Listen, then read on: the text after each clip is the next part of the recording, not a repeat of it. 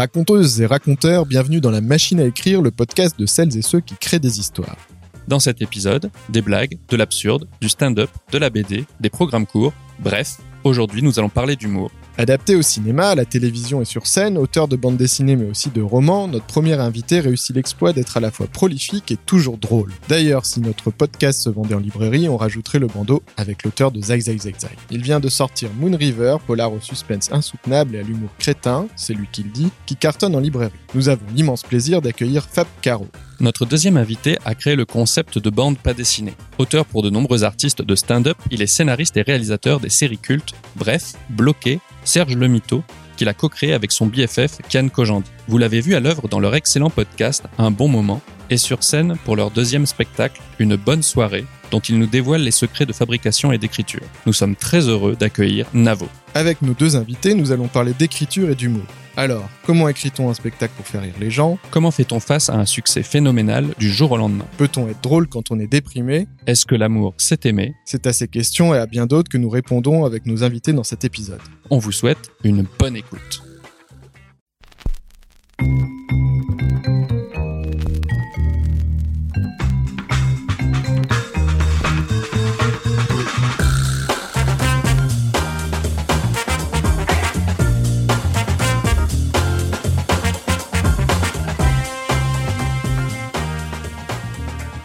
Moi, je te préviens, je suis nul dans toutes les questions euh, qu'il y avait dans ton mail. J'étais là. pff, Bah, très bien. Moi, j'ai pas trop bossé non plus. Aucune idée de On ce que je vais répondre. On a une question euh, rituelle qui est qu'est-ce qui fait une bonne histoire? C'est vrai, ça, Fab Caro. dis-moi. Qu'est-ce qui fait une bonne toi, histoire.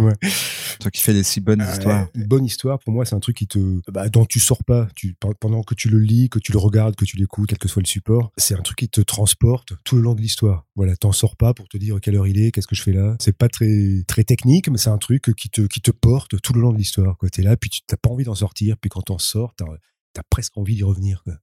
Et toi, Navo? Ouais, moi, je pense que c'est une histoire que t'aimes bien raconter.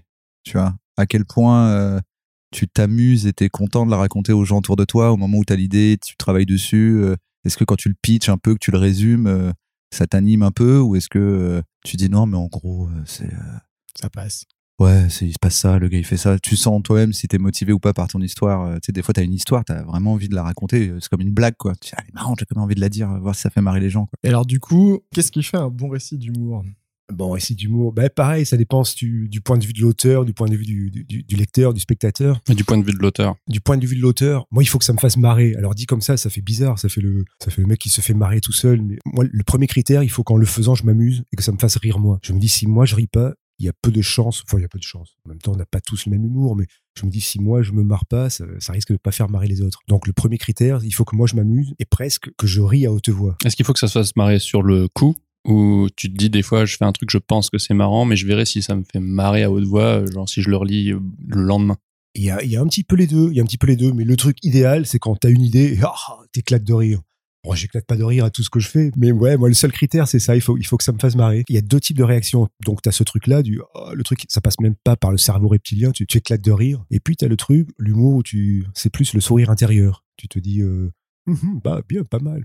mais ouais, ça c'est bien aussi, mais moi je préfère le de ce qu'on appelle le rire crétin quoi. Le truc ça passe même pas par le cerveau, c'est un truc qui jaillit comme ça. Mais les deux fonctionnent. Moi je bah, Claire Bretéché, je sais pas, le, premier truc qui me vient, j'ado- je moi, je, je, je lisais tous les frustrés à l'époque et j'adorais, je la trouve brillante cette femme, mais ça m'a jamais fait marrer ouvertement. Mais c'est plus une espèce de truc, ah, c'est ah, c'est- bien fait, ah, c'est intelligent, tu vois. Mais c'est plus intériorisé. Je préfère le truc où t'éclates de rire.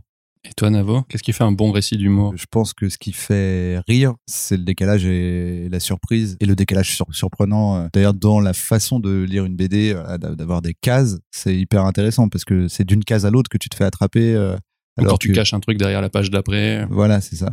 Donc il y a un peu ce truc de, de, de surprise. Toi, tu parles d'éléments techniques, le décalage, la surprise. Est-ce que quand vous écrivez ou vous utilisez des recettes, est-ce que vous avez euh, identifié euh, tous les ressorts de l'humour ou si c'est Euh, pas une recette une méthode? une méthode ou est-ce que finalement vous avez une écriture plutôt intuitive? Je dirais que j'ai pas fait une encyclopédie, je suis pas là avec une petite euh, liste euh, parfaite de tous les ressorts comiques, mais je pense que tu les intègres au, au fur et à mesure. Moi, la particularité, c'est que j'écris souvent pour des gens et avec des gens. Souvent, alors un peu plus pour la scène, je vais mettre ces techniques qui me viennent au service d'un discours.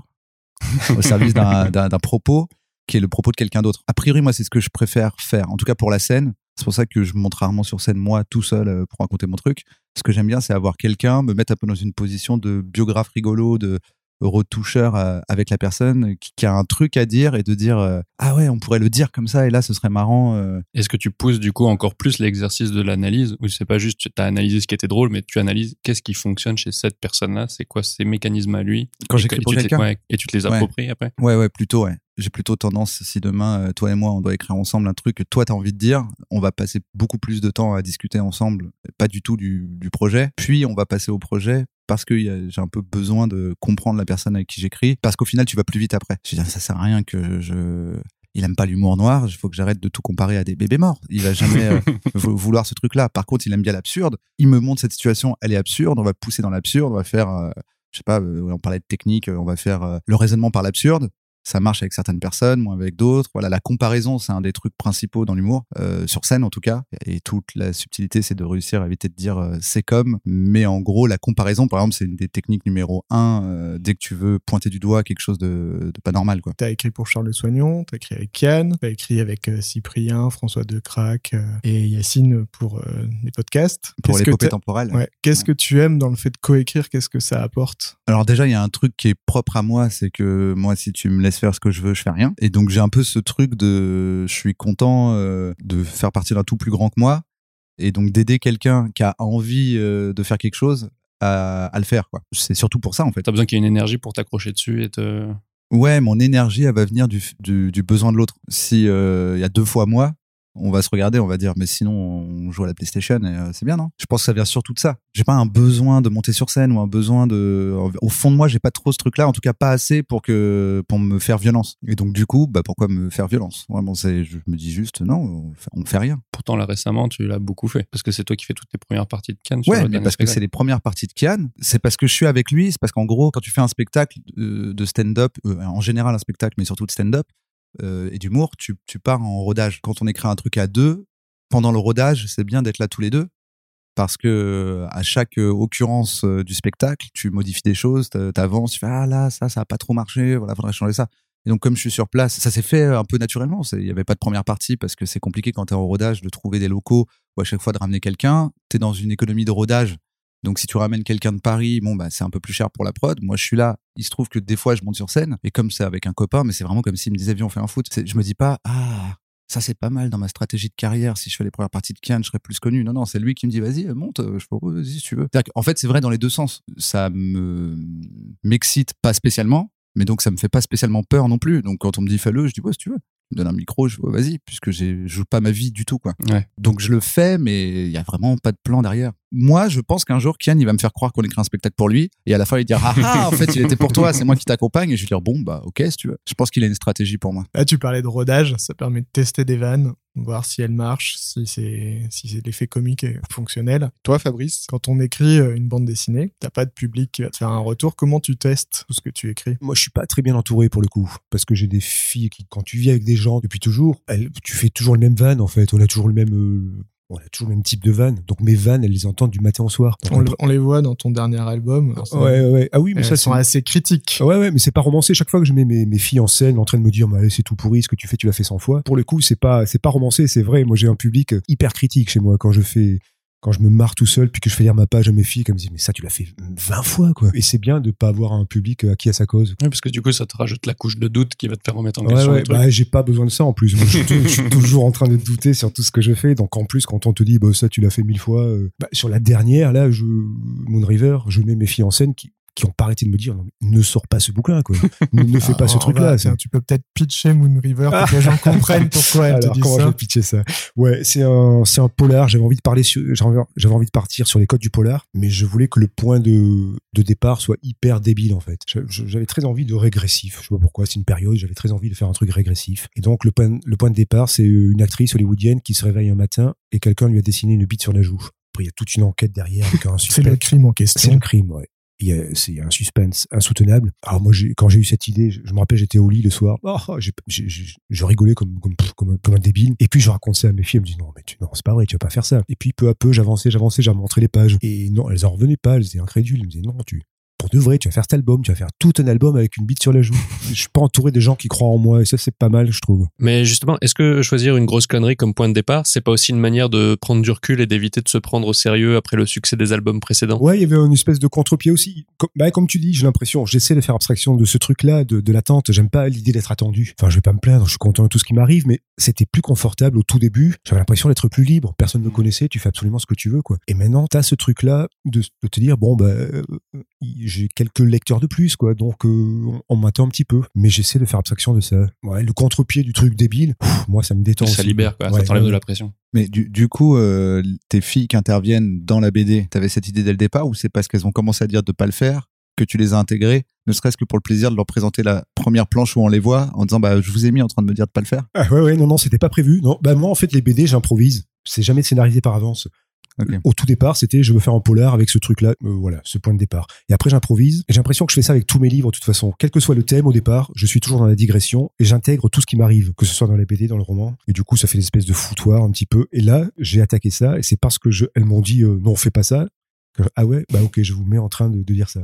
Donc j'intègre à mesure, en fait. Quand tu parles d'improvisation dans le discours, par exemple, euh, au démarrage, c'est un type qui à un repas de famille et son beau-frère lui demande de faire un discours de mariage, chose qu'il n'a pas du tout envie de faire. Et puis en parallèle, il a la situation qu'il a envoyé un SMS à son ex, enfin c'est pas encore son ex, ils sont en a break, et il attend la réponse. Est-ce que tu as ces deux éléments dès le départ? Est-ce que ça part du fait du mec qui doit écrire un discours et qui veut pas? Qu'est-ce qui... Ouais, ouais, là pareil. Là, c'était double, ouais, double point de départ pour le coup. Il y avait ce discours et ce SMS qu'il attend. Et à partir de là, que- c'est que de l'impro. Je dis souvent que chaque livre est un journal intime. Alors, ça fait grande phrase comme ça, mais c'est un petit peu ça. Je pars sur un point de départ, mais qui tient sur un post-it, qui tient sur rien. Et je crois que j'intègre tout ce qui m'arrive à mesure. Dans le, di- le discours, je me dis, si j'avais écrit un an après, ce serait une, une autre histoire Donc la notion de discours qui viennent finalement marquer les étapes de la réflexion du type pendant la soirée, tu l'as pas au départ. Non, non, non, non, non. Ça vient, ça vient à mesure. D'accord. Même pour la BD, je scénarise pas avant, je passe pas par l'étape scénario, dessin.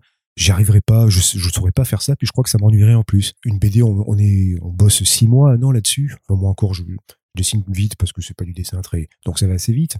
Mais malgré tout, l'idée, c'est de garder l'excitation du début à la fin. Et le seul moyen que j'ai trouvé de garder l'excitation, c'est d'improviser. Si je passais par l'étape scénario, bah, dès la première page de dessin, je crois que je serais déjà épuisé. Enfin, je, je, je serais déjà lassé de ce que je fais. Donc, l'idée de pas savoir ce que tu vas faire la page d'après, ça permet de, ouais, de garder l'excitation du début à la fin. C'est un, c'est un système que j'aime bien. ouais. C'est ce que fait Stephen King aussi. On en parle à chaque épisode. J'ai l'impression de, de ne citer C'est que vrai lui. Mais Ah, Stephen King, dans. On Writing, il dit ça. Il dit en fait, si je savais à l'avance euh, où va mon histoire, je serais pas surpris. Et si je suis moi, je suis pas surpris, je peux pas surprendre les Bah, mes voilà, lecteurs. Donc du coup, je Ah, sais ouais. pas où je vais. Ah ouais. Alors à l'inverse, Navo, je sais pas si tu te souviens, quand je suis allé voir une bonne soirée, je t'ai envoyé un SMS en sortant en disant mais bon alors déjà le mélange humour humanité c'est superbe, mais alors quelle petite merveille de structure parce qu'à la fin d'une bonne soirée, sans spoiler, il y a un certain nombre de choses qui ont été posées dès même la première partie que tu fais toi, qui viennent s'enchaîner et il y a un sprint final avec des éléments qui sont forcément prévus à l'avance, qui se met en place et qui est extraordinaire. Comment vous l'avez pensé ça? Est-ce que c'était dès l'embryon du spectacle vous avez dit à la fin on fait ça? Est-ce que c'est en le construisant que vous êtes dit euh, comment il se s'écrit le sprint final d'une bonne soirée? Mais alors justement, ça rejoint un peu euh, ce que dit euh, Fab Caro. Nous, la façon qu'on a décrit avec Kian, c'est que on sait qu'à un moment il y aura un spectacle à faire. En fait, il y a pas d'idée ni de thème à ce spectacle. Ce qu'on fait, c'est que donc tu sais, t'as le prince, t'as le système des comedy clubs où dans lesquels tu vas jouer pendant 5 à 10 minutes et pendant euh,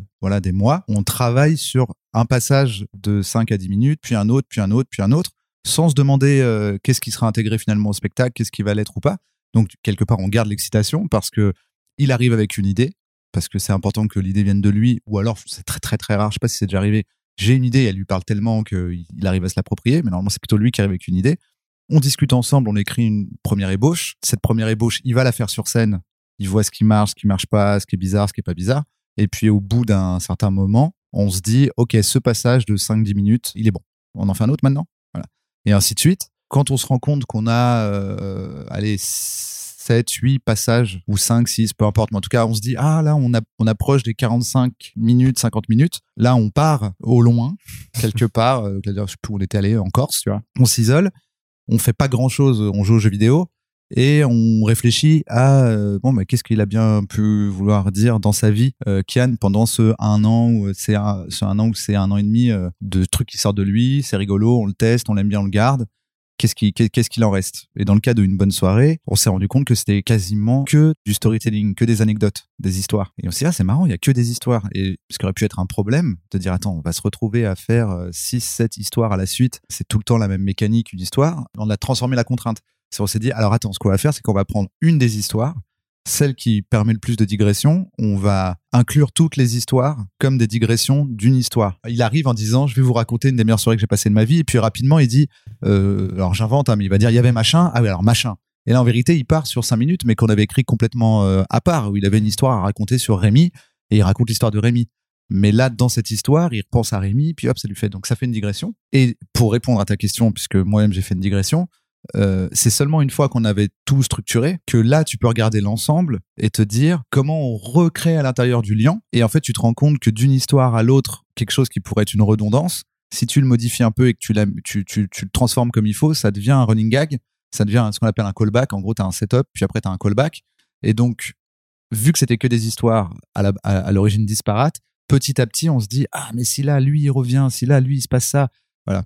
Et on l'a construit un peu comme ça, ce qui fait que pour la pour la fin, on a essayé de faire une espèce d'entonnoir en se disant ok, il y a plusieurs choses qui vont se rejoindre parce qu'il faut qu'on trouve un intérêt dans les digressions au fait que l'histoire qu'il est venu raconter elle dure une heure alors qu'elle devrait durer dix minutes. Donc ça, s'est fait après coup. Et donc c'est un peu marrant en fait la différence qu'il y a, comment dire, l'écart qu'il y a entre la facilité euh, qu'on a à faire ce truc là parce que finalement c'est pas le plus dur, c'est pas vraiment une blague c'est de dire parce que depuis le début c'était lui. Et en fait c'est un gars dont tu as parlé au début c'est pas très compliqué à écrire. Faut bien faut réfléchir pour le trouver. Je dis pas que c'est voilà mais c'est beaucoup moins dur à trouver qu'une bonne blague. Mais l'effet il est beaucoup plus ah, fort. incroyable. Donc t'as un écart. Et, moi maintenant que ça, ça m'arrive hein, des fois quand je bosse avec des humoristes de dire regarde fais ça. Et ça paraît tellement facile qu'il dit ouais ok si tu veux. Et quand les gens font ouais il a répété un truc qu'il a dit juste avant euh, qu'il a dit il y a 20 minutes.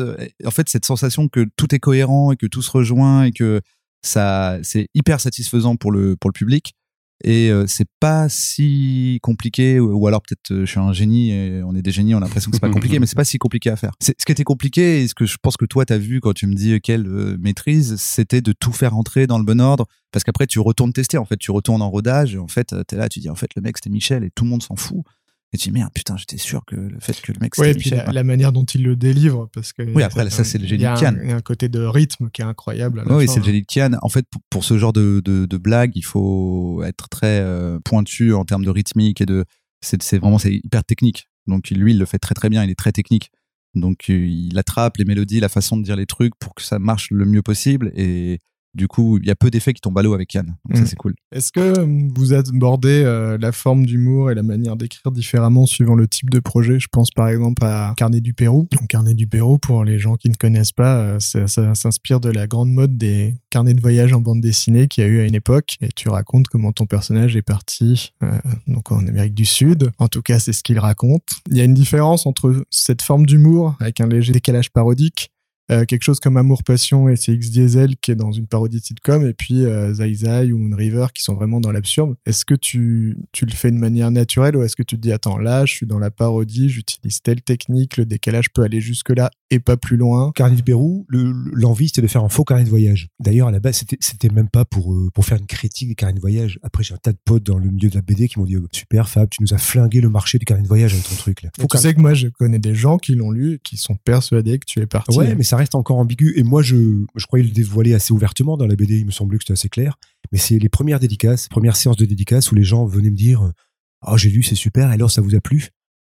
j'ai mais en fait, j'y suis pas allé. Et là, j'ai réalisé que ça restait ambigu, en fait, que j'avais, moi, je le dévoilais, mais ça pouvait très bien passer pour, euh, j'aurais pu très bien aller au Pérou et faire des vannes là-dessus.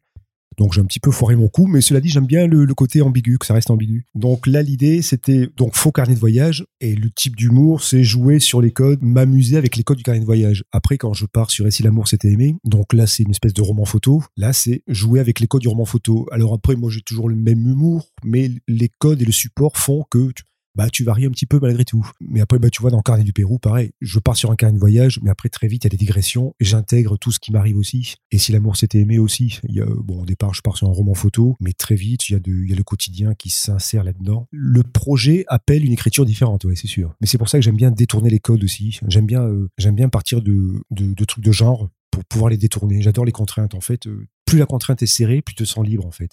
Moi, j'adore, euh, comme La Redoute, euh, c'était une parodie de La Redoute. Je me dis, voilà, comment partir avec une contrainte hyper serrée et m'amuser avec ça? Et c'est justement parce que tu as des codes très très précis que tu peux faire ce que tu veux. Comment on fait pour euh, pas perdre le récit? Je pense par exemple à Bref, où dans Bref, il y a énormément de gags, il y a un rythme extrêmement euh, marqué qui a même généré des mèmes et un style bref. Mais en même temps, il y a une forte émotion dans plein d'épisodes. Comment on dose, comment on fait attention à ne pas raconter tellement de blagues qu'on finit par plus avoir de, de sous-texte C'est justement par contraste avec le fait que c'est rigolo que les gens sont, ont cette impression, mais je pense qu'on est sur 3% d'émotions euh, profondes. euh, Ah, c'est genre, t'as dans- 50 blagues d'un coup hyper vite, et du coup, le seul moment où il est un peu triste et il se pose un peu Ouais, et t'as un même silence, en, même d'épisode en épisode. Quand tu vois un truc marrant, tu retiens que c'est marrant. Quand un truc est émouvant, tu vas, tu vas, les émotions te font mieux retenir les choses. Donc du coup, euh, si tu te tapes, euh, bref, euh, alors c'est pas pour critiquer bref, hein, mais bref, j'ai bu de l'eau, bref, j'ai monté cet étage, bref, j'ai changé mes chaussures, bref, je suis vieille et mon mari est mort, bref, nanana, tu dis oh putain, elle est vieille et son mari est mort. C'est la technique Pixar. Je sais pas si tu l'as déjà lu. En gros, Non. Pixar, ils leur, leur technique pour que leur film soit, soit très émouvant et aussi très drôle, il faut qu'il y ait tant de blagues et automatiquement, dès qu'on a dépassé ce nombre de blagues, il faut un moment très triste et après des Ah. blagues très tristes, des blagues. Et ils appellent ça le roller coaster effect. C'est qu'en gros, il dit plus tu fais un roller coaster, c'est-à-dire qu'il y a des descentes il y a des montées, il y a des descentes et des montées, plus la montée va être forte, Ouais. plus la descente va être forte. Ouais, ouais, c'est possible qu'on l'ait fait vu que nous c'est des épisodes d'une série et qu'à un moment il a fallu faire comme un track listing et que forcément euh, on se disait pas euh, ah les trois trucs euh, tristes on va les mettre à la suite. Donc je pense que oui ça doit créer un roller coaster, c'est possible, mais qu'on l'ait fait naturellement. Ouais, Parce que ça marche, quoi. Tu t'es rendu Ouais, compte que ça marche. tu- je vais pas, on va pas mettre tous les épisodes plombants. euh, Bah, c'est ça. à la suite. Donc c'est possible que ça en ait fait un. C'est intéressant de voir ce qui marque les gens par rapport à ce que c'est réellement, tu vois. Limite, faudrait opposer des stats et des impressions, tu sais, comme quand tu poses des questions aux gens pour, tu vois, de dire Kairon, il est hyper connu euh, par rapport à Bref. Il y a plein de, tout le monde a retenu Kairon, mais je pense qu'il est dedans moins Oui, d'une minute. Il est dans quatre épisodes, Ouais. c'est un rôle muet. euh, et à chaque fois qu'il intervient, il intervient quatre secondes. Mais il a marqué les gens pour une raison, euh, voilà, parce que je pense que c'est un comic relief, euh, voilà. Mais du coup, euh, c'est intéressant. Tu vois, ce truc de, mais comment est-ce que vous avez fait pour, nous, on a vraiment surtout fait des blagues et de temps en temps, on avait une idée un peu moins rigolote. Après, ça se sent plus sur la deuxième partie, je pense à partir de la deuxième session, quand- parce qu'on l'a écrit et, en- et, euh, tourné en deux fois. Comme on savait que maintenant les gens regardaient, on a fait des trucs un peu plus feuilletonnants et qui dit feuilletonnant dit aller un peu plus de rebondissement, une intrigue un peu, voilà. Mais euh, Par exemple, Serge le Mito sur le global, c'est un peu triste. Ouais, alors Serge le Mito, c'est un, un autre truc, vu que tout est improvisé et que la seule chose qui n'est pas improvisée, c'est le fil rouge euh, de ce qui lui arrive, de qui il rencontre et de qui sont les personnages. Toutes les impros vont être drôles, sauf pour le dernier épisode, même s'il était, il est pas, il est pas écrit, mais il était écrit dans l'idée. On va pas demander à Jonathan Cohen d'improviser des trucs tristes. C'est beaucoup plus bizarre. L'idée, c'était qu'il improvise des trucs marrants, mais qu'il y ait un peu plus de profondeur. Donc, pour qu'il y ait de la profondeur, la narration, on l'a faite sur l'ensemble de, de l'arc que représente la saison, pour avoir un peu des indications des points A, des points B, des points C, des points D, parce qu'on savait où on allait, à donner à Jonathan pour qu'il improvise dessus. Donc, finalement, les trucs un peu émouvants viennent de la situation qu'on a, qu'on a créée euh, tous les trois avant, en disant, OK, dans cet épisode-là, il retrouve la meuf dont il était amoureux au collège. euh, maintenant, euh, t'as l'info, sois marrant, mais là, ton perso, il veut l'impressionner, il veut lui dire qu'il l'aimait bien, il veut lui dire que quand elle est partie, qu'elle a disparu du, un été comme ça, qu'il est jamais revenu au collège, ça lui a fait de la peine. Mais vas-y, dis-le de façon marrante. C'était justement pour avoir ce décalage. Donc là, pour le coup, c'était pas quand est-ce qu'on est drôle, quand est-ce qu'on est triste, c'est plus faut être un peu les deux en même temps euh, pour donner un peu de profondeur au personnage. Comment on fait pour écrire les jours où on est triste, les jours où euh, ta meuf t'a quitté, le jour où euh, t'es malade, que t'as mal au dos, t'en parles dans ton dernier album, Fabrice? Euh, Je sais que c'est un métier. Je sais que des fois on a des deadlines qu'on n'a pas le choix. Bon, enfin, l'humour, ça vient aussi un petit peu, c'est pas que mécanique. Comment on fait pour écrire les jours où on n'a pas du tout envie d'être drôle? C'est l'écriture qui te soigne. Ça fait grande phrase comme ça, mais moi, c'est l'humour qui me sauve de tout. Bah, après, c'est sûr que t'es un petit peu plus diesel quand t'es- quand t'as pas la forme. tu mets un petit peu plus de temps à t'y mettre. Tu te mets devant ta feuille. Mais après, une fois que tu y es, je crois que t'es encore meilleur parce que tu vas, tu vas aller piocher dans des trucs. Tu vas transformer euh, le négatif en quelque chose de, de drôle, si possible. Et c'est une super matière, je trouve. Est-ce que c'est une forme d'échappatoire aussi, des Ouais, fois ouais, c'est ça. Ouais, ouais. Moi, je trouve, euh, moi, je trouve souvent l'écriture plus facile que la vie, quoi. Quand ça va pas, bah, tu, tu sais quoi, bah, tu vas écrire ce qui va pas, puis tu vas en faire quelque chose de drôle. Enfin, je dis souvent que pff, je, devrais toucher du bois, il y a pas de bois, mais moi, je ferai jamais de dépression parce que je, je, j'arrive à écrire des trucs d'humour. Et dès que ça va pas, hop, tu peux transformer ça en quelque chose de bien. Bah, c'est Woody Allen qui dit toujours euh, la comédie, c'est la tragédie plus le temps. J'aime bien, j'adore cette définition. Sauf que moi, j'irai encore plus, mec, moi, j'irai encore plus loin que Woody Allen. Rien que ça, mec. non, moi, c'est presque instantané pour moi. La tragédie, pas besoin de temps. De suite, tu la transformes en comédie. Donc, euh, alors, ouais, il vaut mieux, moi, je préfère être heureux que malheureux. Elle est con, ma phrase. Mais évidemment qu'il vaut mieux écrire quand t'es bien, quand t'es en forme, quand, quand tout va bien. Mais quand ça va pas, nous, on a ce luxe-là c'est Lynch, mais qui arrête pas de citer tout le monde. C'est Lynch aussi qui disait j'irai jamais voir le psy parce que si je vais voir le psy, bah, je pourrais plus créer. Moi, il y a ce truc-là aussi, mes névreuses et tout ce qui m'arrive, c'est un super carburant, quoi. C'est un truc qui, je crois que j'aurais pas fait autant de livres si j'avais été équilibré, si me, si, bah, j'avais pas eu toutes ces névroses, s'il m'arrivait pas des tuiles. Donc, je trouve, on a ce luxe-là. Enfin, je sais pas ce que tu en penses. Euh, ouais, ouais, non, je suis d'accord que c'est, euh, bah oui, oui, forcément, c'est plus, euh, quand je bossais dans des bureaux, quand ça allait pas bien et que j'allais au bureau, j'étais vraiment dégoûté d'aller au bureau. Alors que, alors que là, c'est vrai que même quand t'as pas envie d'y aller, moi dans mon cas, je travaille quasiment tout le temps avec des gens. Donc ce qui se passe, c'est qu'au moment d'y aller, j'ai pas envie parce que je suis triste, je veux rester chez moi. Mais en fait, c'est comme euh, ton pote qui te dit euh, non mais viens boire un coup. Euh, en fait, au bout d'un moment, ça te fait finalement aller mieux que de rester tout seul à te morfondre. Et vu que tu dois faire des blagues, ça te remet dans une mécanique. En fait, tu tu, passes à autre chose. En fait, tu te concentres sur autre chose mais toi, c'est euh, d'autant plus dur parce que là, tu parles d'une situation où tu vas aller travailler avec des gens, où tu travailles, femme, tu disais de, se mettre à travailler sur une BD, mais genre, si tu dois monter sur scène, comment tu fais? Monter sur scène, ça m'a jamais trop dérangé. C'est un peu, c'est très bizarre à vivre. Euh, ça t'est déjà arrivé? Ouais, genre tu, je sais pas, tu viens de te séparer de ta meuf, euh, par exemple. Elle vient de te rappeler euh, cinq minutes avant que tu montes sur scène, elle t'envoie un missile. Au fait, tu vois, il y a des trucs comme ça. Mais en fait, dès l'instant où tu es sur scène, il y a comme un truc, tu sais, tu switches de monde, quoi. C'est un peu dissocié bah un peu comme quand tu vas jouer au, un jeu vidéo euh, pour euh, t'es trop pas bien et tu te mets à jouer à un jeu vidéo là t'es es à un autre endroit tu fais autre chose. Par contre j'ai pas du tout ce truc. Il y a, y a plein de gens qui ont plein de d'artistes de, avec qui je travaille qui disent non mais comme ça tu vas reprendre de l'amour etc moi ça marche pas du tout. Par contre une fois que je suis sur scène je sais pas t'es comme dans ta mission il y a un truc d'urgence euh, où je pense que même si euh, tu vois, c'est John McClane, quoi, tu vois, même si sa femme, elle l'a quitté, vraiment, il y a, une, explosion, quoi, il y a comme, il y a des terroristes, il faut euh, s'occuper de Gruber, là, donc, euh, donc, du coup, il y a un truc, je pense, euh, où c'est pas trop embêtant. Mais par contre, t'as pas du tout, du tout, du tout envie d'y aller. Je pense que la plupart du temps, en fait, t'as pas envie d'y aller. C'est comme, mais, mais pour moi, c'est très comparable à, tu sais, le moment où tu dois pousser un peu un pote qui va pas bien en disant, hey, mais viens, sors quand même, viens, viens faire cette soirée t'as quand même des bonnes chances que pendant la soirée, à un moment, ils se disent pendant un, un court instant, un court instant j'ai complètement oublié que ma vie c'était de la merde. Mm. Quand on faisait shot, shot, shot.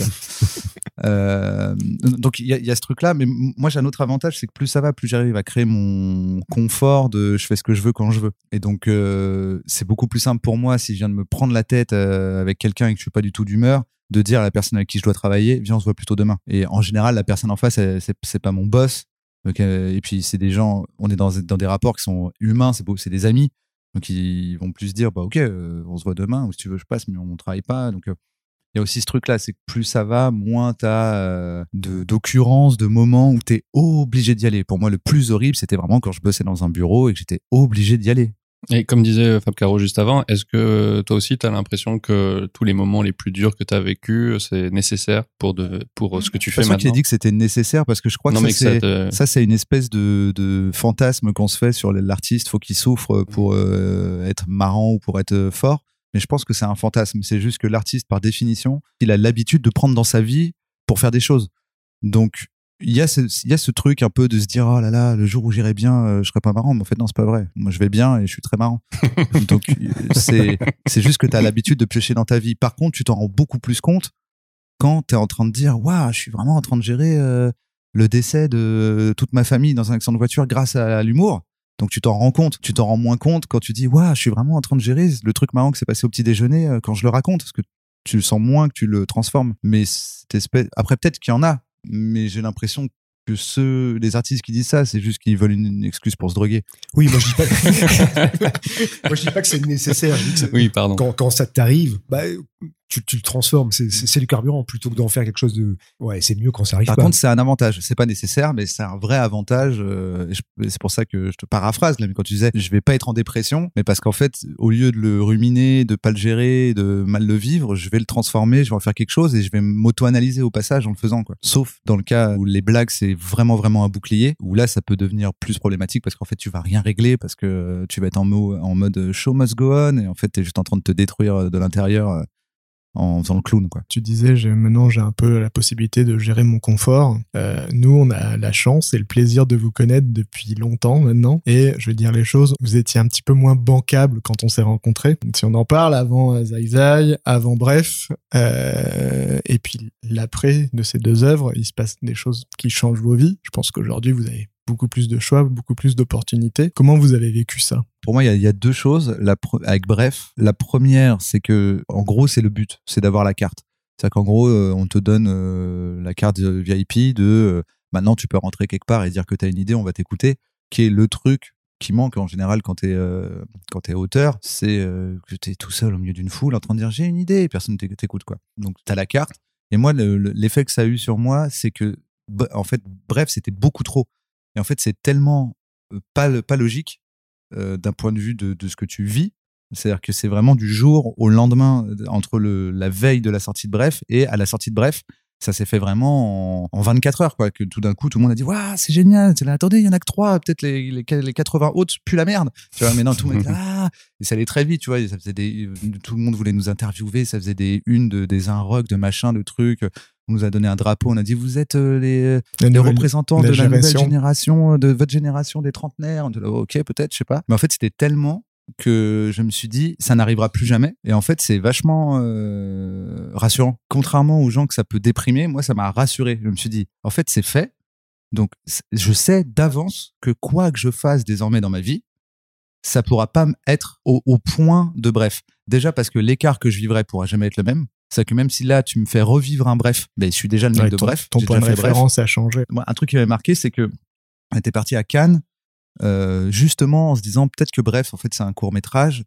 Euh, donc on va le présenter au Shorting Corner du Festival de Cannes, etc. Donc on était des nobody à Cannes. Et puis après, Canal l'a pris. Et l'année d'après, on était à Cannes, mais euh, en tant que les mecs de Bref, quoi, avec tous les gens qui avaient entendu la rumeur que peut-être on allait faire un film Bref, qui disaient mais venez ici, venez là, prenez ça, mais vous voulez boire quoi? Vous invite à, à- et tu, il y a une différence qui est tellement énorme dans le retour euh, que tu as du, du monde sur ce que tu fais que ça n'arrivera plus jamais. Et en fait, moi, ça m'a, je l'avais pas trop déjà avant, mais alors là, carrément, je là, bah alors là, je peux faire un truc et il marche zéro. Je me dis, mais c'est pas grave, je, fais bref avant, il y avait bref. euh, Donc ça t'a pas du tout mis de pression, tu t'es pas dit les gens bah, maintenant ça ils vont m'a attendre que je fais un ça m'a truc. enlevé euh, la pression. C'est de dire, c'était tellement trop.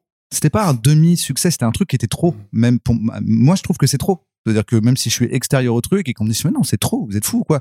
C'est comme certains fans de Camelot. À un moment, je dis, non, mais là, c'est trop. Ça va, Camelot, c'est marrant. Moi, je suis fan, j'adore Camelot, mais à un moment, arrêtez là. Hmm. Vous êtes là sur Twitter à dire Monseigneur, Monseigneur, c'est- trop. C'est pas un vrai roi, tu vois. mais là, pour moi, bref, c'était le même effet. Vu de quand je prenais un peu de recul dessus, je me c'est trop. Donc, ça n'arrivera plus jamais parce que c'était un alignement de planètes de un million de trucs que je vais pas détailler ici, mais on était au bon endroit, au bon moment. Euh, Avec les bonnes au- au personnes. bon- avec les bonnes personnes, au bon moment d'internet, à l'époque où tu pourrais encore faire un buzz sur Facebook sans le payer, tu vois. Et donc il y a eu beaucoup, beaucoup, beaucoup, beaucoup d'éléments qui n'existeront plus jamais aussi bien alignés, tu vois. Et toi, Fabrice? Ouais, ben moi, je- ouais, ouais, je te, je te rejoins là-dessus. Ouais, il y a cette espèce de truc comme ça, une espèce de graphique. Alors, c'est pas très radiophonique ce que je fais là avec mon doigt. C'est euh, une espèce de. Aurait dit une courbe de Gauss. Ouais, voilà, c'est ça.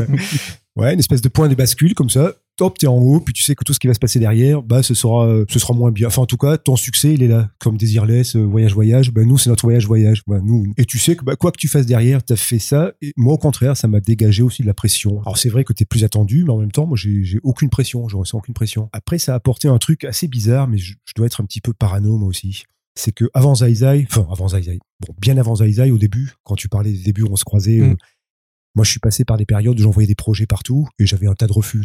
J'ai gardé mes lettres dans un classeur, le mec Mazo. J'ai un classeur épais comme ça avec des lettres de refus. Depuis Zai Zai, quoi que je propose, tout le monde me dit oh, ouais, c'est génial, c'est super, ouais, on prend, on le fait, on signe. Ouais. Et moi, ça, tu vois, j'ai une espèce de recul avec ça. Alors, c'est une méfiance un petit peu de parano ou de- Non, moi je pense ou d'anciens ou d'anciens losers ou d'anciens punks, ce que tu veux, mais j'ai toujours ce recul de me dire, wow, euh, je manque de regard critique. Maintenant, quoi que je fasse, on me dit, oh, c'est génial, on signe. Et des, fois, je manque de, de j'allais dire de combattants, ça fait, mais je, je, ouais, je manque d'un regard critique en fait. J'ai Euh, l'impression que T'as déjà euh, essayé de proposer un truc quand t'avais refusé depuis Zai Zai pour Ah, voir s'il était accepté ah maintenant non, j'ai jamais fait, mais je devrais, tu vois, un truc, ou alors Parce que si t'en- si as beaucoup, tu tout peux sortir vraiment un album toutes les semaines là pendant un an. Non, je crois que j'ai à peu près tout recyclé depuis le temps, mais euh, euh, Non mais t'as raison parce que ton, en fait c'est le moment où ton nom devient une marque. C'est ce qui, c'est ce qui nous arrivait avec Bref. On savait que on nous aurait signé un truc Bref. euh, Ouais, il faut faire gaffe. En gros, la, trouve. la- la personne dit Est-ce que votre projet, on pourra écrire bref dessus? Et si tu réponds oui, il dit Alors c'est bon. Tu fais Mais attends, tu l'as pas lu Je fais Ouais, non, mais je pourrais écrire bref dessus. En fait, c'est parce que tu deviens une marque. Donc la personne se dit Il y a un coup à faire. Et en fait, c'est dangereux parce que on s'était habitué à ce que, à tort ou à raison, mais en tout cas, cette résistance que, que- qu'il peut y avoir de la part des décideurs, de ceux qui veulent te diffuser, soit au moins un repère que tu as Mhm. pour savoir si c'est cool ou si c'est de la merde. Et là, tout d'un coup, tu n'as plus ce repère du tout. Ouais, Ça veut ouais. dire que tu sais que pendant un certain temps, ils vont te dire oui pour pouvoir écrire bref dessus. D'ailleurs, c'est un- une des raisons pour lesquelles on voulait pas faire le film trop vite parce que c'était que des gens qui disaient faites-le mais vite. Et disais mais pourquoi vite? Faites-le genre pour Noël. Ouais, ouais. Vous voulez le faire pour Noël? Tu vois, a- comme le DVD il peut sortir à Noël et tu fais attends, j'ai pas là du tout l'impression qu'on parle de d'une œuvre ou d'un donc moi je suis, je suis ouais, assez d'accord, c'est que tu deviens une marque. Eh ben, l'histoire de Marc, moi je l'ai vécu, enfin je l'ai vécu. J'ai pas mal déliré sur ce truc-là, mais après Zai Zai, tous les bouquins que je sortais, il y avait le bandeau euh, par l'auteur de Zai Zai Zai Zai. Quoi que je fasse, il y avait toujours ce bandeau-là. Alors moi très vite, j'ai désamorcé le truc dans le livre d'après, dans Pause. J'ai l'impression que quoi que je fasse, euh, un plat de spaghettis, il y aurait le bandeau, enfin Ouais. n'importe. Et euh, voilà, c'est- c'est ce truc-là Il y a même eu parles. des bandeaux sur certains albums par un auteur qui n'est pas l'auteur de Zai Ouais, Zai ouais, ça Zai a en même été écrit en tourné en gros. parodie. Ça a été, ça a été récupéré par euh, un, tout un tas de parodies. Ça, j'ai aimé ce truc-là, qu'on se foute de ce, ce truc-là marketing. Moi, j'étais le premier à m'en foutre aussi. Parce que, ouais, évi- éviter de, ouais, faut pas couler à la marque, quoi. Ouais. Faut se- faut se- En plus, toi, je pense qu'il y a double peine parce que tu fais un humour qui est très décalé et très absurde. Et pour moi, tu as en plus euh, un, autre effet que, moi j'adore. J'aimerais bien faire un truc là-dessus un jour, mais pour le coup, ça, on me le refuse tout le temps, sûrement parce que je le fais pas avec Cannes et qu'on peut pas écrire bref dessus. Mais euh, en fait, pour moi, c'est le, le, le, c'est le paradoxe du mec qui fait de l'art contemporain. C'est-à-dire qu'à un moment, peut-être que oui, c'était fou la première fois que t'as mis euh, des chiottes au milieu du palais de Tokyo avec une toile blanche au-dessus et un trait marron. Peut-être qu'effectivement t'étais un génie puisqu'à ce moment-là t'étais personne et t'es devenu quelqu'un. Et après, tu te rends compte qu'il y a une espèce de cours qui se crée où en fait c'est le fait de dire que ce mec est un génie, ça sert plus à servir la foule qui dit que c'est un génie que le mec lui-même. Et je pense que t'as à un, à un niveau peut-être euh, plus bas, mais il y a ce truc-là de dire c'est cool de dire à ceux qui n'ont pas compris euh, Fab Caro, non mais vous avez pas compris Fab Caro. Et donc t'as as, ce truc où tu, tout d'un coup t'as un coup de hype euh, qui fait que euh, tu vois c'est le cas pour moi c'est le cas de Blanche Gardin. Blanche Gardin, tant mieux pour elle, elle est toujours super marrante. Moi je la connais depuis avant, je la connais après, elle est toujours super marrante. Mais je pense que le jour où Blanche Gardin fait un truc pas ouf, t'auras la moitié des gens au moins pour dire que c'est les autres qui n'ont pas compris comment elle a fait exprès de faire un truc pas ouf parce qu'en fait elle est tellement intelligente et vous êtes tellement con et moi je suis tellement plus intelligent que vous parce que j'ai compris la meuf intelligente tu vois et donc je pense que t'as aussi un peu de cet effet là qui est que t'as des risques que quelqu'un lise un, une, un autre truc à toi Mhm. le trouve profondément au, au fond de lui ça lui a pas plu mais se dise non mais c'est moi qui ai pas compris j'ai pas compris Fab Caro c'est lui le génie c'est pas moi et donc c'est c'est comme une, espèce de complexe d'infériorité de hype il y a un truc. Et du coup, ça, ça, ça fait hyper peur. Tous les feedbacks dont tu avais l'habitude sont faussés. C'est plus du tout les mêmes feedbacks, quoi. T'arrives, t'as l'impression que t'es sur une autre planète, une planète chelou, où tu fais un truc et les gens disent, waouh, tu fais, mais attends, mais ça fait quand même 30 ans que quand je faisais ce truc, personne ne disait rien. tu vois. Donc c'est un peu, voilà, mais bon, là, on parle de, des affres du succès. c'est dur, vous savez, notre vie. Puis c'est l'entourage aussi. Faut, euh, bon, lui, apparemment, il a que ses deux filles qui lui disent qu'il fait de la merde. C'est- déjà pas mal pour redescendre. Lui, il est en Memento Mori 3000. Euh, mais c'est l'entourage, en fait. Faut te dire, attends, qui était là avant et trouver que ce que je faisais, c'était bien. Alors que ça lui rapportait rien du tout de me le dire, euh, de me dire ça c'est bien, ça c'est moins bien. Et d'essayer de garder ces personnes-là en se disant, ok, euh, cette personne, a priori, elle aura plutôt tendance à bien m'aiguiller euh, si je me perds à un moment, quoi. Euh, à propos d'avant, t'as posté il y a pas longtemps sur Facebook un message que t'avais écrit. Tu te parlais à toi-même presque et tu disais ça va démarrer, c'est demain que ça joue. C'était un, un message que tu avais posté il y a 10 ans, c'est ça, pour les 10 ans de bref? Euh, Et tu l'as Ouais. reposté en disant voilà ce que je disais il y a 10 ans. ouais. Et du coup, quels sont vos premiers euh, souvenirs d'écriture, toi, quand tu, je crois que t'as arrêté tes études assez tôt Ouais. et tu t'es mis à écrire tout de suite et tu savais que tu voulais aller là, c'était un, une Non, je pense, je pense que j'écrivais déjà. Je sais pas trop. Il doit y en avoir, mais je sais pas trop s'il y a des gens qui peuvent situer. euh, J'ai l'impression que t'écris depuis toujours, euh, non Mhm. Ouais, ouais. Après, c'est j'ai- juste- J'ai toujours du mal à situer. J'ai l'impression que, c'est- que j'ai toujours écrit depuis tout gamin, quoi. Ouais. Puis après, tu, la vie fait que tu fais autre chose. Il y a des gens qui Toi, t'étais parti pour être prof? Ouais, enfin, parti plutôt- par accident. Ben, en fait, c'est- ça. Moi, j'ai toujours écrit, j'ai toujours dessi- dessiné depuis que je suis tout gamin. Puis en plus, moi, je suis d'un milieu un petit peu mm, populaire, un petit peu modeste. Donc, euh, ça faisait peur à mes parents. Moi, en plus, j'étais pas trop, trop mauvais en classe. Donc, on m'a dit, bon, euh, la, la BD, l'écriture, tout ça, c'est pas un vrai métier. Fais un vrai métier, après t'écriras à côté, quoi. Et moi, comme un mouton, j'ai fait ça. J'ai fait un bac C, ça n'existe plus, un bac C, un bac S. J'ai un bac plus 3 des sciences physiques, mais qui, qui me sert à rien. Mais tout ça parce qu'on on m'a persuadé que l'art, c'était pas un métier. Mais euh, non, non, moi j'ai toujours voulu faire ça, mais j'étais influencé par le ouais, tout un contexte social qui m'a dit non, c'est pas un vrai métier, c'est un, un truc à côté, quoi. Et puis quand je me suis aperçu que dans la vie, je savais rien faire, mais vraiment rien à, à part enfin, et encore écrire, je suis pas sûr, mais en tout cas, c'est le seul truc que j'aimais faire. J'ai tout plaqué pour revenir à ça, mais sur le tard, du coup. J'aurais pu gagner. euh, Tu dis sur le tard, c'était à quel âge? Enfin, sur le tard, c'est pas si tard que ça, mais par rapport à la moyenne des premières BD publiées, c'était 2000 2004, je crois, 2005. J'avais 30 30 ans, quoi. Ouais. Donc c'est pas, tu vois, c'est pas, pas jeune pour une. Mais parce qu'entre temps, j'ai fait tout, j'ai filé des cours, j'ai bossé, j'ai fait tout un tas de trucs en me gardant l'écriture à côté parce que, ouais, je, m'étais fait à l'idée que c'était pas un vrai métier. Quoi. Mhm. En fait, c'est pour ça que maintenant, en dédicace, quand des, des, des gamins viennent me, voilà, je, je leur dis, mais non, vas-y, fais, fais ce que tu veux, quoi. L'essentiel, c'est de se lever, lever le matin et puis de, de faire un truc qui te, que t'as envie de faire, quoi. Faut pas avoir de considération de est-ce que c'est un boulot, est-ce que c'est pas un boulot, tu t'en fous, quoi. Moi, j'ai perdu trop de temps euh, à écouter, euh, à écouter les autres. Et toi, est-ce que tu as des conseils à donner à un petit toi ou à d'autres gens qui voudraient euh, devenir toi? Tu leur dirais de faire quoi avec le recul? Ça m'est arrivé deux trois fois qu'on dise ouais comment on fait pour devenir toi? Et je dis bon franchement c'est pas possible deviens toi en fait. Pour moi faut pas de faut pas dire ouais je veux être comme toi. Faut dire euh, non faut être comme soi-même. Si tu veux faire ce que t'aimes dans la vie il y a d'autres choses à régler en fait. C'est à dire que tu dois régler euh, ton rapport au regard des autres, euh, le fait qu'il y a des dogmes. Est-ce que pour toi réussir c'est gagner de l'argent? Est-ce que pour toi réussir c'est le statut social euh, qui va être reconnu par, par, par les autres? Et à un moment, il faut savoir ça, en fait. Si, si ton but dans la vie, c'est que tout le monde dise que tu cartonnes, bah, soit médecin ou avocat, soit trader. Et pour moi, c'est compliqué de donner un conseil général. Quelqu'un qui veut écrire, le seul conseil que tu peux lui donner, c'est d'écrire, en fait. Écris, écris quand tu as envie d'écrire. Comme il n'y a pas d'annonce à Pôle emploi euh, où on dit cherche cadre, écrivain, euh, junior, enfin tu vois, ça n'existe pas. Donc tous les gens que je connais qui écrivent, ils écrivent juste depuis qu'ils savaient écrire et ils avaient aucun plan. Moi, je suis pote d'enfance avec Kairon, je parlais de Kairon tout à l'heure. On se connaît depuis qu'on a 6 ans. Donc là, ça commence à faire, ça fait 32 ans qu'on se connaît et c'est avec lui que j'écrivais des, des trucs. Mais à quoi ça servait à l'âge de 14-15 ans d'écrire un dessin animé qui ressemblait aux Simpsons Comme si euh, déjà à l'époque un dessin animé en France c'était mort. En général dans le monde faire un dessin animé comme les Simpsons c'est mort. Mais on se disait pas ah avec ça on va on va cartonner. C'est juste ça nous fait marrer. On a envie d'écrire. Viens on écrit un épisode euh, comme d'un truc qui ressemble aux Simpsons. On se disait pas ah bah non on peut pas. On connaît pas d'animateur. euh, on sait pas dessiner. On n'a pas de nana. Non Juste, on avait envie d'écrire. Les gens qui me disent comment je fais pour écrire, je dis, tu le fais déjà. Continue de le faire, en fait. Tu, tu vois, euh, quelqu'un qui dit, je fais de la BD. Qu'est-ce que je fais maintenant? Je dis, bah, euh, continue. T'es déjà en train de faire ce que t'aimes. Ah ouais, le truc, c'est amuse-toi, quoi. Ouais. Ça vient, euh, je sais pas comment dire. Demande à, mon, à un manager ou à un producteur. Alors, si le but, c'est comment on en vit et euh, comment on transforme ce que je sais faire en argent, moi, j'en sais rien. Moi, je sais faire exactement ce que tu sais faire toi aussi quand tu viens me parler. Donc, je le faisais. À un moment, il y a quelqu'un qui est passé, il, est, il a regardé, il a fait, Eh, c'est vraiment pas mal, je peux essayer de le vendre. Je dis oui, il l'a vendu, mais c'est pas moi. J'ai jamais eu la démarche de me dire, tiens, ça, ça va vendre. Pour moi, quelqu'un qui me demande ce qu'il doit faire, peut rien lui dire, il est déjà en train de le faire. Après, comment, à l'intérieur d'écrire, écrire tel truc, telle façon, là, on peut rentrer dans le détail. Mais comment devenir auteur, euh, on le devient pas, on, on l'est, mais dans le sens, n'importe quelle personne qui prend un crayon et qui écrit quelque chose sur une feuille est un auteur pour moi. Tu parlais du fait que tu connaissais Kairon depuis longtemps. Dans Bref, il y a toute une génération de gens qui sont apparus en même temps. Euh, Baptiste Le Caplin, il y a Yacine, il y a Dedo, il y a tout ça. Comment ça se fait qu'il y a cette génération de gens qui sont euh, plus cultivés sur le stand-up, plus euh, qui arrivent à ce moment-là au moment où on le fait, nous on fait un pilote, on sait même pas qu'on va le vendre à quelqu'un, à Canal ou rien. On a juste une idée, on a envie de la faire. Et donc euh, c'est comme n'importe quel euh, groupe de potes, mais on va dire un peu plus pro parce que à force de faire des choses, on connaissait un peu plus de monde, mais qui se disent tiens on va faire un truc pour déconner dimanche. C'était déjà beaucoup plus pro, mais juste parce qu'on le faisait de façon pro.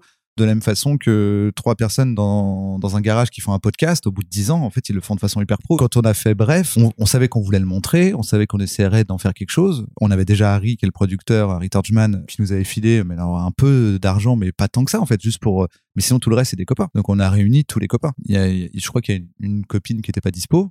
Elle regrette aujourd'hui de J'imagine. de pas s'être libéré un dimanche.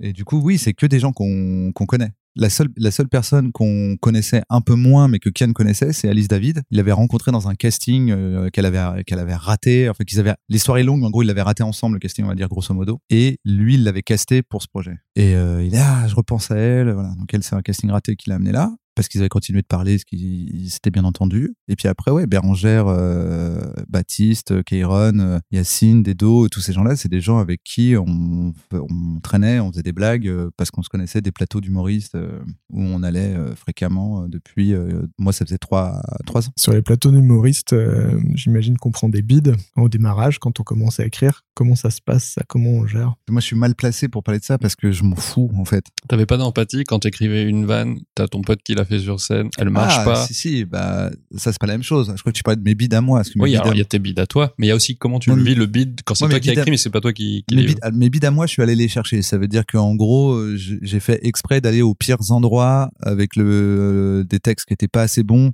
euh, dans les pires moments, en première partie, alors que tu te connais, euh, on te connaît pas, dans les salles qui sont relous, parce que je voulais, je me disais, bah, quitte à monter sur scène, je préfère faire tout de suite la guerre pour voir ce que ça fait et pour, euh, et en fait, ça m'a aidé parce que maintenant, quand je monte sur scène, Ça peut pas je- être pire. Ça a pas trop marché, je dis, oui, mais c'est pas du tout pire que un long silence de 10 minutes pendant que tu parles. Et à la fin, quand tu pars, quelqu'un qui dit c'était courageux. Tu vois. Pour moi, tu peux pas faire pire que ça. Donc même s'il y a que trois rires, je suis là, mais euh, trois personnes, euh, c'est vraiment mieux que la dernière, que, que la pire fois de ma vie. Quoi. Et à l'inverse, quand c'est pas toi qui monte, mais que c'est toi qui as écrit. Comment Quand c'est pas moi, bah oui, t'es en empathie, mais je pense que c'est la même empathie que toi, tu peux avoir, même si t'as pas écrit pour la personne. hein. C'est que ça fait toujours mal au ventre, sauf si t'es vraiment un sociopathe, de voir quelqu'un se manger un gros bide sur Et scène. est-ce que euh. tout de suite tu te dis, tu analyses, tu te dis comment je peux la faire fonctionner, euh, que- pourquoi ça marche pas Est-ce que tout de Alors suite, ça tu- dépend, hein, des fois tu- tu fais des bides, mais euh, tout est bien. hein. Hmm. C'est ça le, c'est ça le, la variable la variable, le, c'est ça le, le pire dans ce truc-là. C'est que tu peux faire. Alors, c'est de plus en plus rare, plus tu te profites. Mais quand tu commences, enfin, des fois, tu dis, bah, je sais pas du tout pourquoi euh, ça a marché hier. Le lendemain, ça marche. Et aujourd'hui, c'était catastrophique. Plus ça va, plus tu apprends à limiter le, le bid. Mais tu peux toujours te prendre un bid, quoi. En termes d'écriture, c'est quoi le truc que vous avez eu euh, le plus de mal à écrire jusqu'ici? Moi, c'est parallèle. À chaque fois, je sais plus si c'est deux R, un L, Un L. un R, Deux ailes. un R, deux L. Ah putain, ça c'est parallèle. Moi, bizarrement, comme je suis très paresseux, je me lance pas dans des trucs dont je sais que ça va être dur à écrire, en fait. Pour moi, encore une fois, l'écriture, c'est une, échappatoire. C'est la vie qui est dure. L'écriture, pour moi, c'est facile. Enfin, pour moi, c'est facile, dit comme ça. Non, oui, il faut que ce soit facile. Il faut que ça me fasse marrer, il faut que ça m'amuse. faut pas que ce soit laborieux, faut pas que ça sente la transpi, quoi. Ou ça sort tout seul, je m'acharne pas. Je suis pas un, acharné du boulot. Ouais. Ou ça sort naturellement, ou je le fais pas. Tu disais euh, que tu, tu voulais pas trop préparer à l'avance et que c'était, t'avais une idée, t'avais un concept, t'avais un espèce de petit pitch et puis t'im- t'improvisais par-dessus ça. Est-ce que ça t'arrive souvent ou assez peu finalement de te dire euh, au bout de quelques pages, euh, non en fait je me fourvoie, c'est pas du tout la bonne direction et t'abandonnes ou est-ce qu'à chaque fois tu pousses le truc quand même et tu construis que coûte que coûte jusqu'à Euh, J'abandonne pas beaucoup. Moi, c'est ça le problème, c'est que j'ai pas beaucoup de déchets. Les déchets, ils sont dans, dans les livres. C'est-à-dire que même si je vois que je fais fausse route, je vais me démerder pour, euh, j'en sais rien, me mettre en scène en disant que je suis en train de faire, faire fausse route. Mm. Tu vois ce- Mais ce est-ce qu'il y a des truc. trucs où après, ah, avec le recul, tu te dis ça, c'était un peu euh, Ah ouais, mais léger toujours. euh. Ah ouais, toujours. Mais je, mais heureusement d'ailleurs, ça veut dire qu'on progresse. Moi, quand je regarde, alors je relis pas mes livres, mais quand je regarde des trucs que j'ai fait avant, oh, c'est, pas très bon, quoi. Plus c'est vieux, plus je me dis ça, mais même euh, les pas très très vieux, je me dis ça, je vois, c'est là, j'ai, là, j'ai, tu vois, j'ai, j'ai très vite un regard critique. Enfin, j'ai déjà un regard critique sur ce que je fais en temps réel.